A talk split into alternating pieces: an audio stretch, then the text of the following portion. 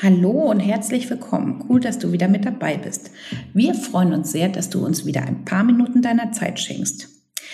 Ja, wie ihr gleich hören werdet, war eigentlich heute geplant das Thema ideale Woche mit ein paar Ausführungen. Aber wir mussten ein bisschen umswitchen. Worum es heute geht, das verrate ich euch einfach nicht. Hört einfach mal rein. Viel Spaß! Herzlich willkommen bei Queens and Business, dein Podcast für deine aktive Businessentwicklung. Von und mit Mandy und Liana.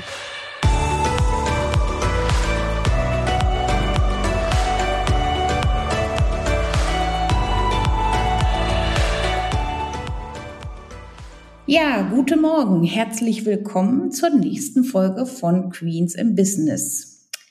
Eigentlich war redaktionell bei uns geplant das Thema individuelle Woche mit einigen Ausführungen, aber aus einem gegebenen Anlass haben wir ein bisschen umgeswitcht. Ich bin aber auch heute nicht alleine und der Grund, warum wir umgeswitcht haben, ist auch mit dabei, nämlich Liane. Guten Morgen. Ja, schönen guten Morgen. Ja, sprechen kann ich. das ist schön. Ja, Liane, erzähl doch mal den gegebenen Anlass, warum wir heute umgeswitcht haben. Ja, bis zum 6.4., ich sage jetzt mal 7.30 Uhr, war die Welt eigentlich für mich noch in Ordnung.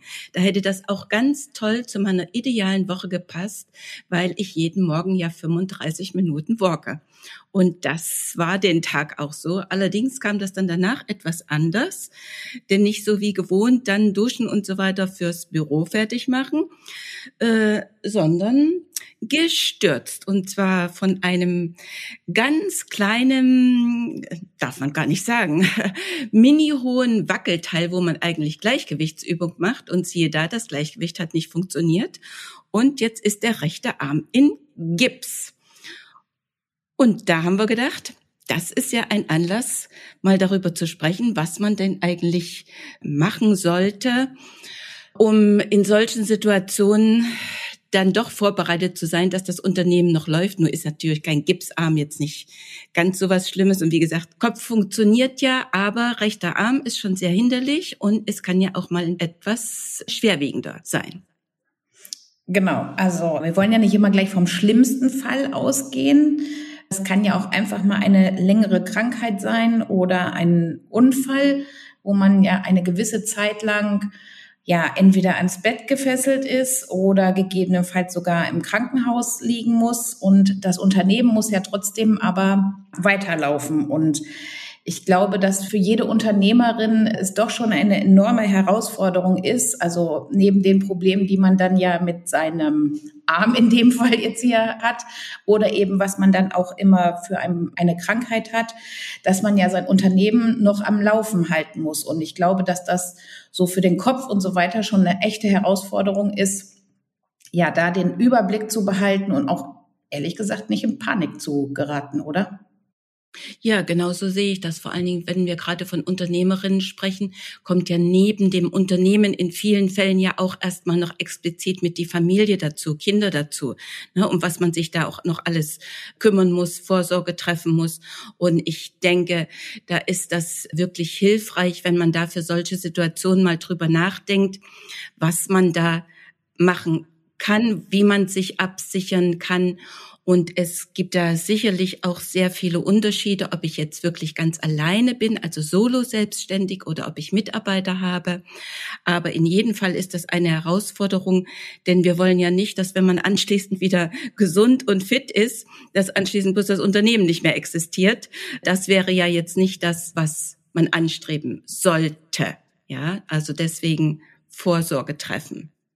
Genau. Und was es ja auch zu bedenken ist. Und das betrifft ja auch, muss man ja sagen, nicht nur die Unternehmerin, auch aus privat eigener Erfahrung betrifft das ja auch gegebenenfalls den Mitarbeiter. Auch der kann vielleicht mal von sowas betroffen sein. Ja, da hängt kein Unternehmen dahinter, aber auch der sollte sich halt Gedanken machen, nur so als Tipp am Rande, welche Vorsorge er getroffen hat und wo bestimmte Sachen liegen. Und das heißt, diese Folge ist also heute auch nicht nur für Unternehmerinnen gedacht, sondern vielleicht in ein bisschen abgespeckter Form auch für den ein oder anderen Arbeitnehmer, Arbeitnehmerin, dass er was mitnehmen kann. Vorsorge sind immer wichtig. Genau. Egal in welchem Bereich, selbst wenn wir mit Vorsorge ja oftmals verbinden Versicherungen. Und ich kenne viele, bei dem Wort Versicherung rollt man so mit dem Augen nach oben. Aber ja, gehört eben einfach mit dazu. Ne? Genau, also die Versicherungen gehören mit dazu, definitiv. Auch ich durfte in den Genuss kommen, jetzt mal einen Versicherungsschein auseinanderzunehmen. Welche Leistungen sind denn eigentlich überhaupt abgesichert? Asche auf mein Haupt, obwohl man ja aus der Branche in Anführungszeichen kommt, zwar nicht aus der Versicherungsbranche, aber dass man ja eigentlich schon weiß, wie man sich absichern sollte, dass man da ein bisschen mehr Einblick hat. Aber auch ich wusste nicht, was in unserem Versicherungsschein im Einzelnen drinne steht. Aber Vorsorge ist eben auch nicht nur Versicherung. Vorsorge Vorsorge sind eben auch viele andere Sachen, wie zum Beispiel Passwörter oder Bankverbindungen. Wo habe ich also solche Sachen liegen?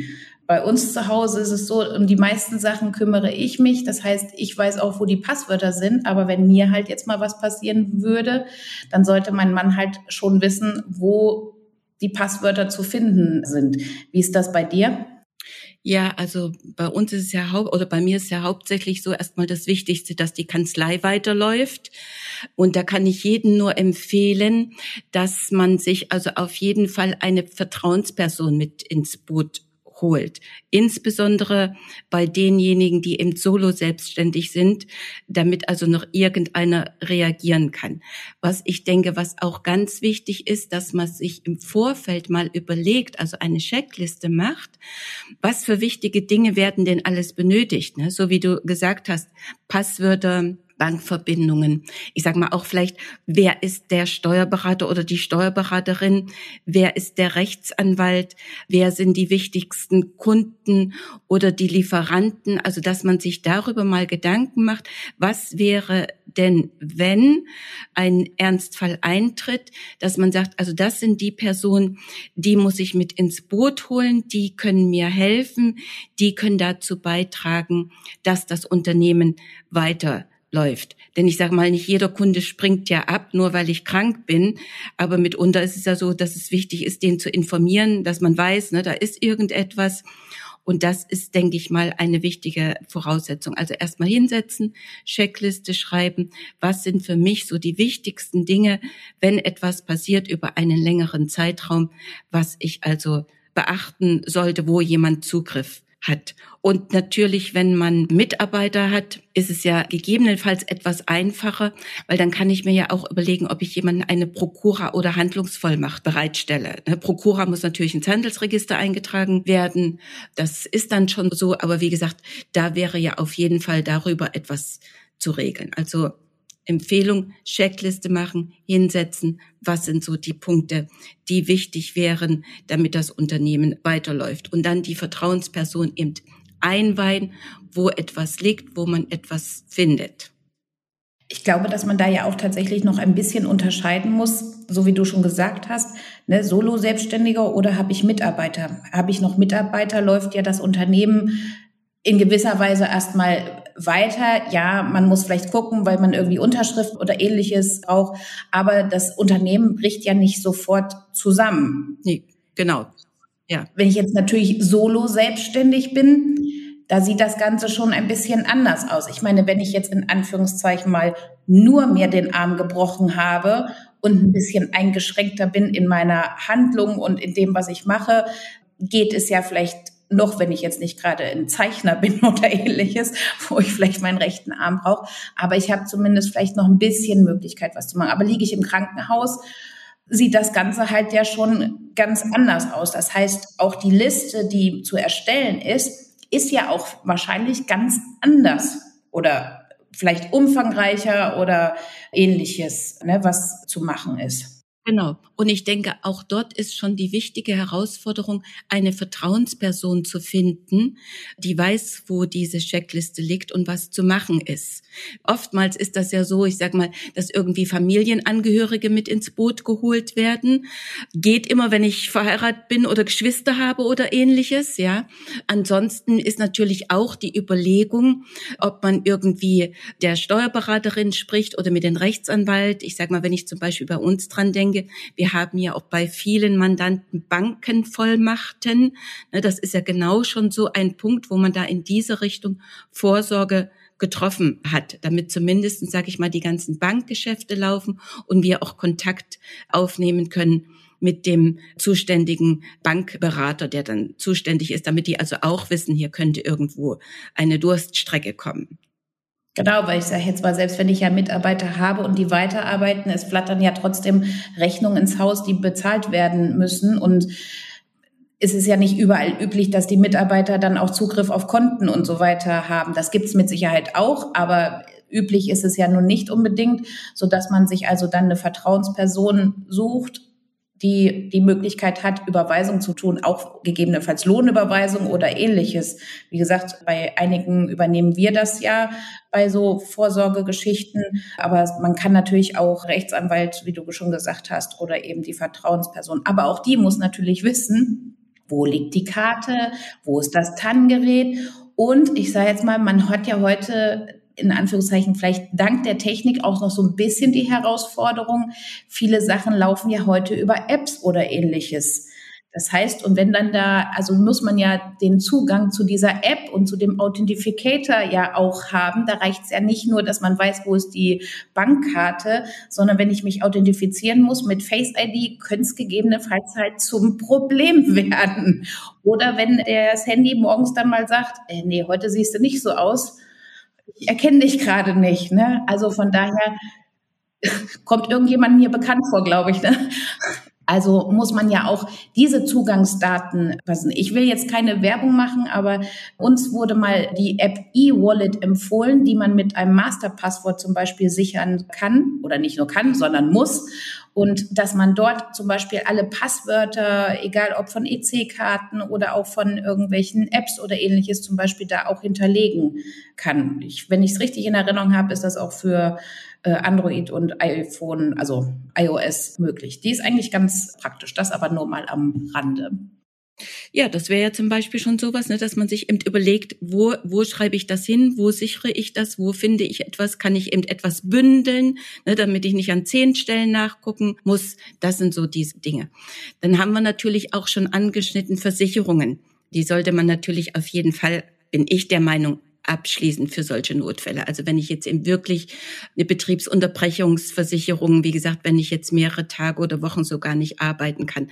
Also da sollte man sich schon Gedanken machen, ob man das tut und mit seinen Versicherungspartner sprechen, ich sage jetzt mal den Versicherungsmenschen des Vertrauens, um sich dort zu überlegen, was macht Sinn, was brauche ich, was brauche ich wirklich. Man kann immer klein anfangen und aufstocken. Man muss ja nicht gleich, ich sag mal, alle Möglichkeiten ausschöpfen. Ich denke auch immer, gegen alle Sachen kann man sich einfach nicht versichern. Das ist einfach so. Ein gewisses Restrisiko bleibt irgendwo mit bestehen. Bloß man kann es ja so weit wie möglich einschränken. Was ich auch empfehlen würde bei den Versicherungen, also einmal A, dass die Vertrauensperson weiß, wo dieser Versicherungsordner oder die Versicherungsort näher, also die Mehrzahl gegebenenfalls sind, weil ich ja, wie gesagt, nicht nur meine privaten ja vielleicht irgendwie brauche in irgendeiner Art und Weise, sondern eben die betrieblichen auch. Aber dass vorne vielleicht auch eine Liste drauf ist, was ist da für Versicherungen drin, dass ich die immer wieder mal auch aktualisiere und überprüfe und vielleicht in groben auch hinschreibe, welche Leistungen ich mit abgesichert habe. Also für mich selber gegebenenfalls weiß ich ja, was ich abgesichert habe, aber die Vertrauensperson, die guckt ja ich sage es jetzt mal ein bisschen salopp, wie ein Schwein ins Ohrwerk, die weiß ja von gar nichts. Außer ich sage jetzt mal, sie ist so eng mit mir natürlich verbunden, dass ich mich regelmäßig austausche. Das ist natürlich dann vielleicht noch was anderes. Aber das würde ich zum Beispiel auch empfehlen, dass vorne drauf eben so eine kleine Übersicht ist. Die muss nicht bis ins Detail gehen oder eben zumindest ein Ansprechpartner vom Versicherungsmakler, der dann eben genau Bescheid weiß. Ja, und dann sind wir natürlich auch bei unserem Steckenpferd Profit First. Was kann Profit First letzten Endes damit beitragen, um Vorsorge zu treffen? Wir haben ja schon in den vergangenen Folgen immer davon gesprochen, was Profit First ist und dass das ja wirklich ein System ist, um Vorsorge für das Unternehmen zu treffen für den Unternehmer, für die Familie und natürlich eben für das Unternehmen, dass das existiert. Und dort ist wirklich meine Empfehlung, wenn man das System also eingerichtet hat, auf dem Ausgabekonto sich so ein Polster mit der Zeit anzusparen, dass ich sage, für drei Monate kann ich meine Ausgaben bezahlen, ohne dass überhaupt ein Euro Umsatz reinkommt. Die Wahrscheinlichkeit, dass drei Monate kein Umsatz reinkommt, ist bei dort, wo ich Mitarbeiter habe, ja erstmal etwas geringer als dort, wo ich solo selbstständig bin, weil dort können ja auch nachgelagerte Geldeingänge noch sein.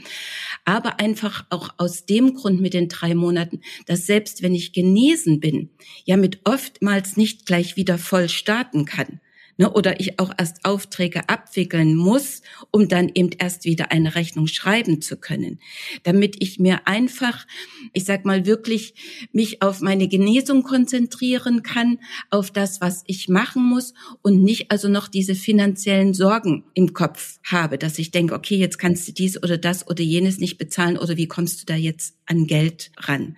Deswegen sollte man sich da auf diesem Weg wirklich so eine kleine Schatztruhe aufbauen, dass man sagt, okay, für drei Monate habe ich meine Ausgaben dort gesichert.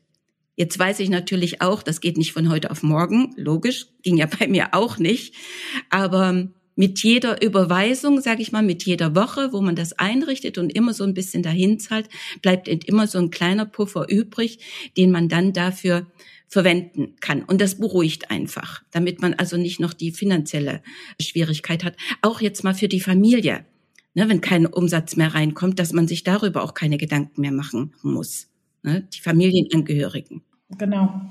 Ja, ich würde sagen, wir fassen noch mal grob zusammen. Also für den Notfall, egal wie der aussieht, ein Notfallkoffer, Akte schnüren, egal wie die aussieht, ob die in Papierform ist, ob die digital ist, egal auf jeden Fall eine Vertrauensperson finden, ob die jetzt in der Familie liegt, ob die in in einer fremden Person liegt, ob die in Form eines Mitarbeiters ist, ist völlig egal. Hauptsache, ich habe Vertrauen dazu und derjenige weiß auch genau, wo sind die Sachen zu finden. Ich kann natürlich mir auch zwei Vertrauenspersonen suchen, ne? eine für den Privatbereich und eine fürs Unternehmen. Also das muss ja nicht in einer Hand liegen, aber die sollten sich zumindest vielleicht irgendwie austauschen können und dürfen. Wie gesagt, auch Steuerberater, Steuerberaterin oder Rechtsanwalt ist ein guter Ansprechpartner als Vertrauensperson. Und ja, dass die auf jeden Fall darüber Bescheid wissen, über Bankverbindungen, Versicherungen, Passwörter und vieles, was noch so mit dazu gehört. Und damit man in Ruhe dann wieder genesen kann und nicht noch in Stress verfällt, weil man unbedingt Umsatz machen muss, weil das ist nicht förderlich für den Genesungsablauf. Genau, wir können ja auch noch eine Checkliste mit dran machen, wo man also so ein, ein, paar Dinge hat, die uns so eingefallen sind. Da hat man vielleicht einen kleinen Anhaltspunkt, was man also schon mal, an was man denken sollte. Und das ist natürlich individuell auszubauen oder wie gesagt zu kürzen. Ja, und wenn wir jemanden unterstützen können beim Aufbau, eines Notfallordners oder Akte, wie du das so schön gesagt hast, egal wie man es bezeichnet, ja, dann uns einfach ansprechen. Richtig. Ja, damit sind wir am Ende dieser Folge. Wir freuen uns, dass du uns zugehört hast. Wir hoffen, dass sie die Folge für dich hilfreich gewesen ist und wir wünschen, ja, schöne 14 Tage und bleibt gesund. Ja, bleibt gesund. Bis bald. Tschüss.